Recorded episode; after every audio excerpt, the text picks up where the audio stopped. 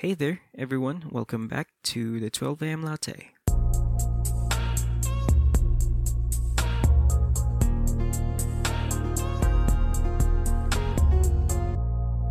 Today's episode is all about something that's a bit heavy but important. Before we dive in, let me just share who's Nora and why did I choose that title. So, I was doing some social media time yesterday and I stumbled upon this news about a local teacher, you know, who hurt a student. So what he or she did was I think the teacher slapped the fourth grade kid. And unfortunately, the kid got complications. So they rushed him to the hospital. However, he didn't survive. So the mother was seeking justice and, you know, for her son. And, and I think that's it. That, that's pretty much that was covered in, in, in that news. When I was reading that article, I suddenly got reminded of my fifth grade teacher and how abuse was used to me as well. And I didn't think that what she did was fair, even up until now. So her name is Nora, and we were studying math at that time. So, just to give you a background, this teacher is one of the most feared teachers when I was in primary school. They say that because she's strict, very friendly, and she can shout on your face. Yeah. Uh, so my older cousins, who I consider my brothers that time because we're kind of like living together, they always say that I need to avoid that teacher because she's a nightmare. But unfortunately, I ended up in her class, and I don't know why. Actually, I can't remember. But yeah, so this was during math period. So Nora gave us activities, and then she wanted us to answer it in front of the class. So since it's math, you need to answer it in a blackboard, right? At that time, I was really in the mood to recite, you know, because I know I got the answers right. As a kid, I also want to brag, you know. so I raised my hand and was chosen to answer. But the thing is, little did I knew I did the wrong activity in my notebook. So basically, my answer is wrong. My answers are wrong. So Nora asked me to get back and solve it again. All right, when when she found out that my answer was wrong, she was like, "Who did this?" And of course, I raised my hand. But when I got into the front of the class again, I was beating around the bush that time, and I don't know how to solve it on the spot. You know, so there was this book that we are using where we got the activities from and I was staring at it, you know, in front of my face, trying to solve it mentally first. But Nora, so impatient, went to me and slammed the book on my face. And I was surprised, really. That is very, you know, not teachery thing to do. I was reading, you know, solving, but she slammed the book on my face. Like all it took was a very strong push from her wrinkly hands to make, you know, to to, to my face while I was in front of the class. So I feel humiliated, you know. I, I felt like I even want to cry, but but I didn't, of course. So I can't remember it right, but one of my classmates was called in front to help me solve it. So I didn't tell that to my parents because I I don't know. I mean, as a kid, I think that was my fault, you know. I wasn't listening carefully, so I wasn't able to answer the activity. And also, I was given a background that this teacher was like that. So, you know, I didn't think of it as, as a big deal that time. But here's the thing in my class, I have two classmates who are my second cousins. All right, and they told my dad about it. How did I find out? Well, I was using my dad's phone, and for some reason, I got into the recordings. You know, there were no smartphones back then. When we were bored as a kid, we borrow our our parents' phones, and then we check gallery, 2D games, you know, recordings, and that's it. So I found two recordings of my dad talking to my second cousins separately. Like he's kind of, kind of kind of playing detective or something.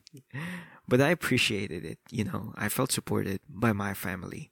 So I think after a week or two, there was a time that my dad went to the principal's office to talk about the issue, and Nora was summoned too, you know.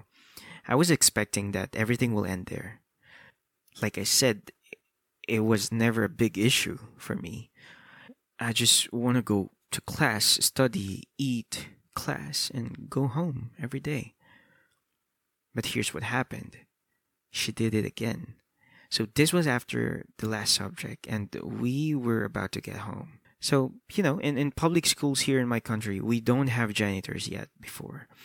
So in in a class, we form these groups to take turns, you know, every day to clean the classroom before going home. I think our culture also do that not just for that reason, you know, not having a janitor, but also to teach us the lesson of of being organized and being tidy. So I think that was my group who's cleaning at that time. And so while cleaning, Nora asked me to approach her. Um, she was still in the classroom at that time. This happened after my dad went to school and they had a meeting with her, I think. So she asked several questions, I can't remember, but one stayed in my mind, and that was asking me if I still sleep beside my parents. And I said yes. I think there's nothing wrong about it, especially if we can't afford to get me my own room at that time.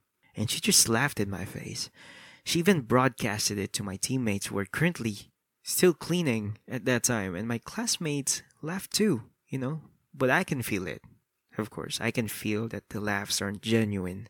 They're just doing it because they're scared of her. So that's the second and and of course the last time I was humiliated by her.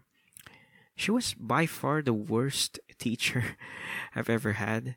I don't know. I, I think she thought that I told my parents maybe um about what happened during the math incident and maybe she was humiliated too, you know, in front of the school principal. And she couldn't take that, you know. She was threatened by a little kid.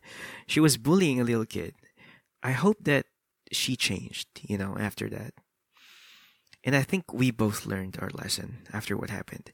I became more careful, you know, in doing my activities, and I hope no other kid experienced the same trauma with her. You know, I really don't get these teachers who wear negativity with pride, you know, especially if they have the reputation to to you know, be a terror or scary. They still wear it with pride like it's a good thing. I even still feel angst and displeasure while I was sharing my story. Just picturing her face makes me feel things I don't want to feel. So when a teacher, you know, someone we're supposed to trust and look up to, becomes a source of trauma, it can leave lasting scars. You know, there will be short term and long term effects, of course. In the short term, you might even feel scared, you know, about going to school anymore, which can affect your ability to learn. Constant criticism or hurtful actions from a teacher can also make you feel bad about yourself and doubt your skills. Personally, that's when I thought math wasn't for me after that incident. But the effects of childhood trauma caused by a teacher can extend far beyond the classroom. Trust issues can develop, making it challenging to, you know, form healthy relationships as you grow older. And that is, I think, the long term effect of it.